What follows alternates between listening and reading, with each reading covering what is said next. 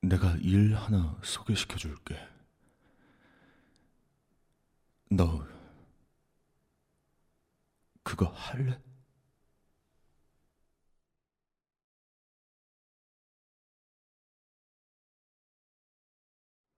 다시 만나서 반갑습니다.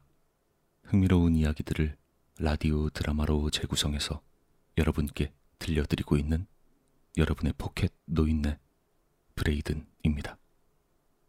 음, 길다면 길었고 짧다면 또 짧았을 추석 연휴가 끝이 났습니다. 우리 여러분들 모두 큰 사고 없이 잘 보내셨기를 바랍니다.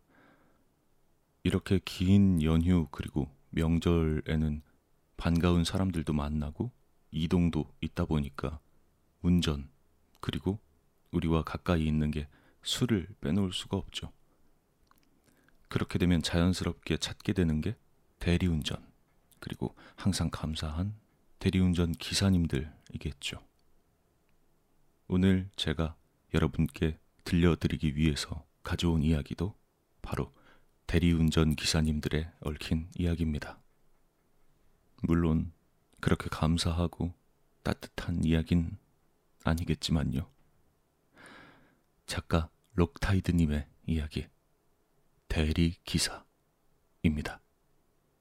그럼 오늘도 재미있게 즐겨 주시길 바라겠습니다.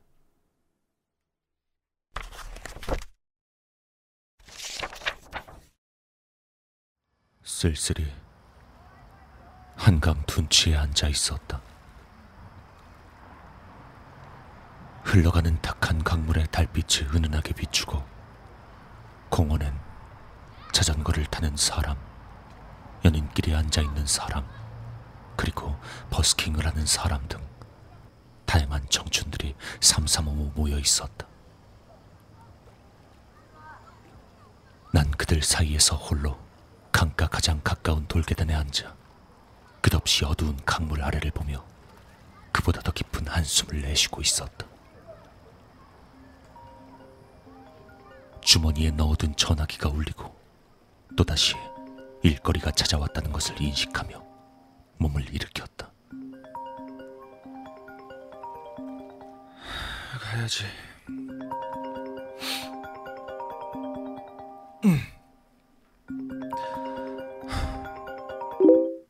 예, 번개드립니다. 위치가 어디시죠? 여보세요?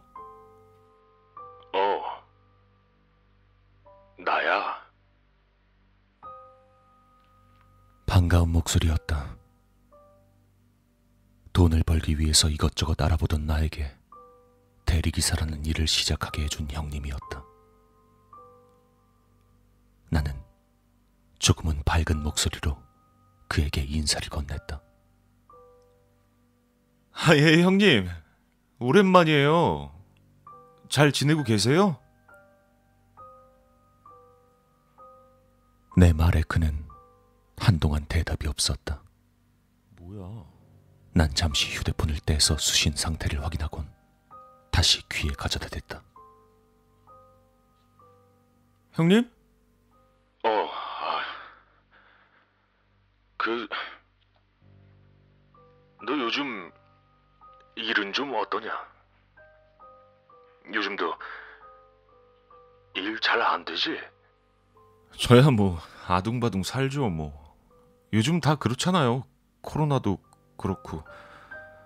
요즘 뭐다그 내가 내가 일 하나 소개시켜 줄게. 그거 한번 해볼래? 일이요? 아, 좋죠. 뭔데요? 형님의 말에 귀가 솔깃해진 나는 주저없이 대답했다. 지금 소개해준 이 대리기사 회사도 나름 잘 나가는 회사였고 페이도 나쁘지 않은 편이었다. 그렇지만 난 더 많은 돈이 필요했다. 멋모르고 일찍 결혼해버리는 바람에 부양해야 할 가족도 있고 최근엔 어머니까지 뇌출혈로 쓰러진 터였다. 이것도 대리기사 일이긴 한데 좀 특별한 차를 몰아야 돼서. 아, 근데 돈도 많이 주고 좋아. 어. 내가 번호 하나 알려줄게. 나랑 전화 끊으면 이 번호로 바로 연락이 올 거야. 전화만 잘 받으면 되니까 그렇게 알고. 그래. 끊는다. 난 형님에게 몇 가지 더 물어보고 싶었지만 전화는 일방적으로 끊겨버렸다. 뭔가 찝찝한 느낌을 가지고 휴대폰을 닫았고 그러자마자 바로 전화 한 통이 걸려왔다. 모르는 번호였다. 무심결에 통화 버튼을 누르려고 했지만 잠시 머뭇거렸다. 주위를 둘러보았다. 많은 사람들. 나와 같은 나이 또래에 인생을 즐기면서 살아가는 부러운 삶들. 그것들을 증오하며 앉아있는 나의 처량한 모습까지. 어떤 일인들, 돈만 많이 준다면 무엇이든 할 수 있을 것 같았다.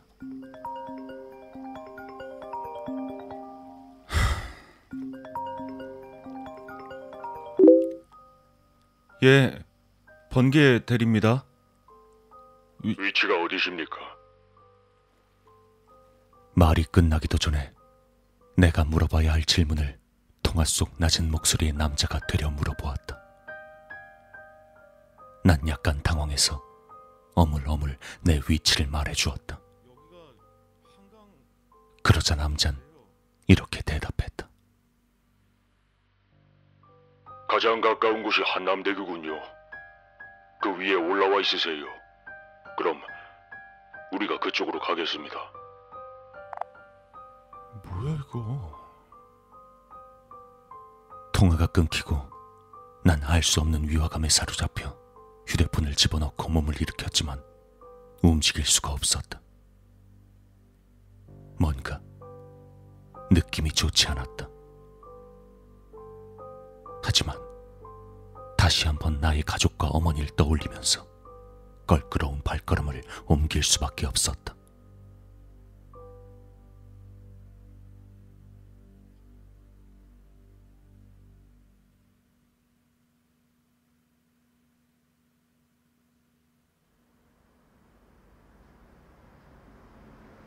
다리 위에는 차들의 소음과 그것이 일으키는 바람의 소용돌이가 가득했다. 난 옷깃을 여미고 팔짱을 낀 채로 아래의 강물을 바라보며 서 있었다. 한강은 여전히 검고 어두운 물살 속에서 이질적으로 밝은 달빛을 집어삼키고 있었다. 그것도 잠시 클락션 소리가 크게 나기에 나는 뒤를 돌아보았다. 거기엔 모 병원의 앰뷸런스가 서 있었다. 뭐야? 앰뷸런스? 난 또 난 안도의 숨을 쉬면서 앰뷸런스로 다가갔다. 병원 대리기사라면 위험하지 않은 일이니까. 조수석 쪽 창문이 내려가고 운전석에서 한 남자가 타라는 듯이 손짓을 했다. 그리고 곧바로 사이렌이 켜졌고 난 허둥지둥 조수석에 올라탔다. 차는 급하게 서울 시내를 질주하기 시작했다.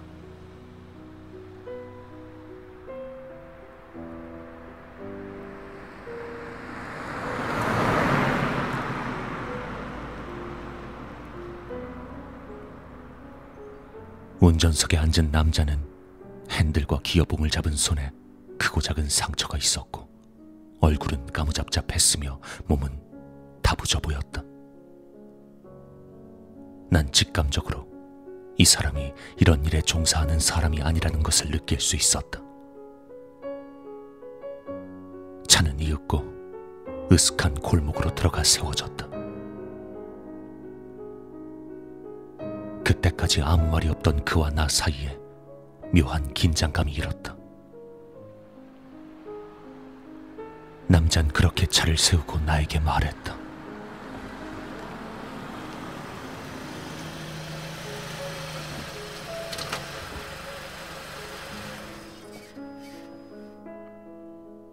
잘 들어. 매일 밤 11시에서 3시까지 총 4시간 운전해주면 시간당 50만원씩 200만원. 대신에 우리가 매일 지도를 줄 거고 그 지도 안에 그려진 대로만 운전한다. 뒤에서 쾅쾅거리는 소리가 나면 차를 세울 것. 그리고 그 어떤 소음에도 신경 쓰지 않고 운전만 할 것. 휴대폰은 4시간 동안 우리에게 반납하고 그 어떤 질문도 하지 않는다. 그 남잔 나와 눈도 마주치지 않고 말했다. 난 얼떨결에 고개를 끄덕이고 말았다. 사실 그 남자의 말은 정확히 귀에 들어오지도 않았다. 그저 200만 원. 하루에 200만 원이란 거금에 놀라서 온전히 살이 분별이 되지 않았다. 난 그렇게 그날 이후로 앰뷸런스를 운전했다. 그들은 정확히 10시 반에 나에게 전화를 해서 내 위치를 물어보았고 11시에 날 데리러 왔으며 나에게 지도를 주고 그곳을 지속적으로 돌게 했다. 그리고 뒤쪽에서 쾅쾅 소리가 나면 난 갓길에 차를 세웠고 문이 열리고 여러 명이 내리는 진동이 느껴졌다가 또 여러 명이 타는 소리가 났다. 나와 항상 마주하는 사람은 나에게 그 일종의 룰을 소개시켜준 남자뿐이었고 뒤에 타고 있는 다른 사람들은 전혀 만날 수 없었다. 난 그저 뒤에서 무슨 일을 벌이고 있는지 상상할 뿐이었다. 나의 상상이 현실이 아니길 바라면서 그렇게 끔찍한 상상 속에서 운전을 했다.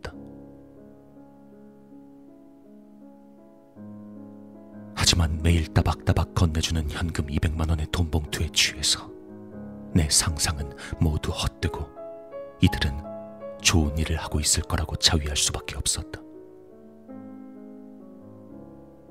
그렇게 일주일이 지났을까? 다시 쾅쾅 하는 소리에 차를 갓길에 세웠다.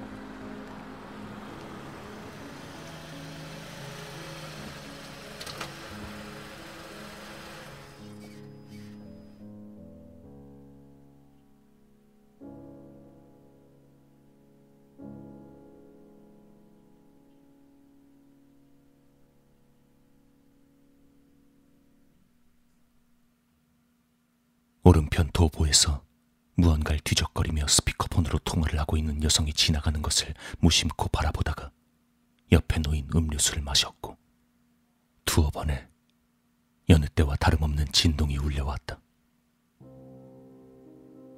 그리고 쾅쾅거리는 소리에 시동을 걸려고 하는데 뒤에서 통화음이 들려왔다. 난 본능적으로 우측 사이드 미러를 바라보았다. 분명히 있어야 할 여자가 사라지고 없었다. 뒤쪽에서 들려오는 통화음엔 누군가를 계속 찾고 있는 남자의 목소리가 미약하게나마 들려오고 있었다. 그들은 다시 쾅쾅거렸고 난 떨리는 손으로 시동을 걸고 출발했다.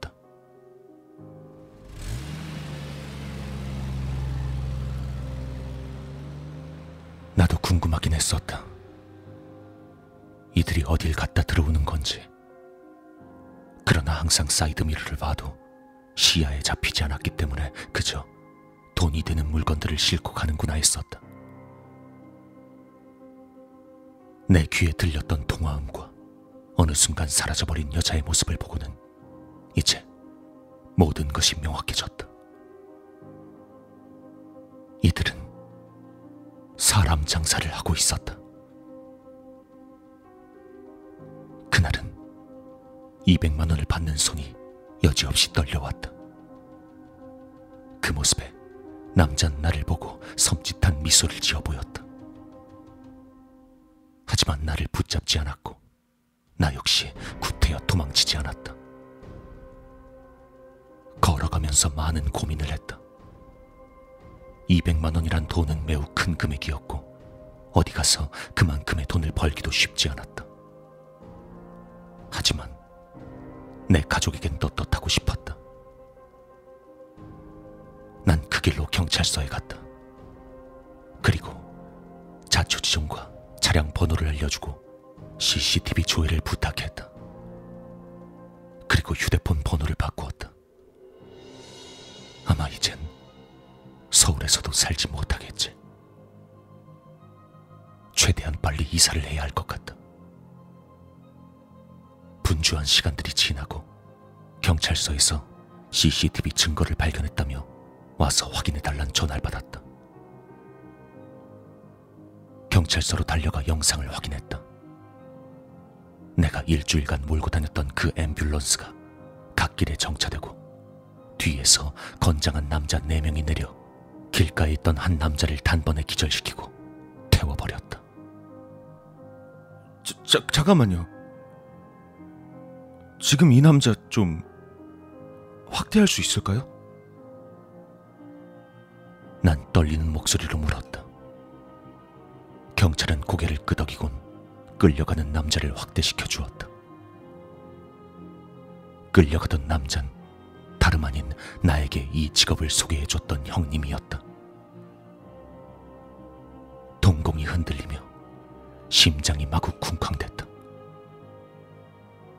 휴대폰을 꺼내서 CCTV의 시간과 나에게 전화를 했던 그날의 시간을 비교해 보았다. 그들에게 잡히고 얼마 뒤에 나에게 전화를 걸었다. 그렇다는 건 의도적으로 나를 소개해줬다는 의미가 된다. 내가 당황하는 사이 경찰은 영상을 꺼버리고 앰뷸런스에 관련된 CCTV 영상들을 쭉 드래그해서 일괄적으로 지워버렸다. 내가 벙쪄서 그를 쳐다보자 그는 내 어깨를 토닥이면서 두 팔에 수갑을 채웠다. 예? 아니 지금 지금 뭐, 뭐 하시는 거예요? 그쪽도 어찌 보면 공범이잖아요. 안 그래요? 그의 말에 난 아무런 반응도 할 수가 없었다. 그의 말대로였다. 나도 그들의 차를 대신 운전해준 대리 기사였고 그들과 함께였다. 경찰은 나를 이끌고 경찰서 뒤편으로 나갔다. 그는 나에게 커피 한 잔을 뽑아주고 뒷주머니에서 담배를 꺼내 물었다. 예. 커피 마셔요. 예, 예, 식기 전에. 감사합니다. 그러니까 왜 그 일을 했어? 바보같이. 응? 젊은 사람이. 갑자기 달라진 경찰의 태도에 당황했다. 기류가 심상치 않았다. 뭔가 잘못됐다고 뇌에서 끊임없이 경고를 보내왔다. 그때 저 멀리에서 누군가 걸어오고 있었다. 난 본능적으로 그 누군가가 앰뷸런스에 탔던 남자일 거라고 판단했다. 도망치고 싶었지만 발이 차마 떨어지지 않았다. 지금 어디에도 도망칠 곳은 보이지 않았다. 다가온 그 남자는 경찰에게 내가 그동안 받아왔던 돈 봉투를 건네주곤 씩 웃어 보였다. 아이 잘 좀 해. 다음엔 이런 일 좀 없게. 그래 CCTV 좀 조심하라니까. 아 몇 번째야 이게? 식사는 뭐 커피 한 잔 뽑아줘? 커피 한 잔 마시고 가지 왜? 어? 남잔 고개를 저어 보이고 나를 잡아챘다. 저 멀리 앰뷸런스의 불빛이 보이는 것 같았다. 남잔 나를 억세게 잡아 끌며 말했다. 잘 들어. 아는 대리기사 있으면 연락해라. 그럼 네 새끼 몸값 정도는 가족에게 그간의 수고비로 보내줄 수도 있어. 잘 생각해.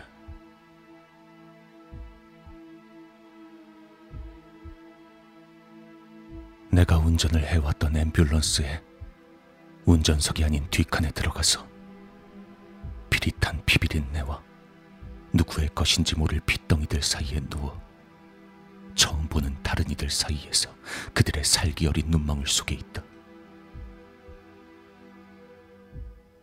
난 무섭고 두려웠지만 휴대폰을 꺼내들고 동료 대리기사의 번호를 찾아 전화를 걸었다.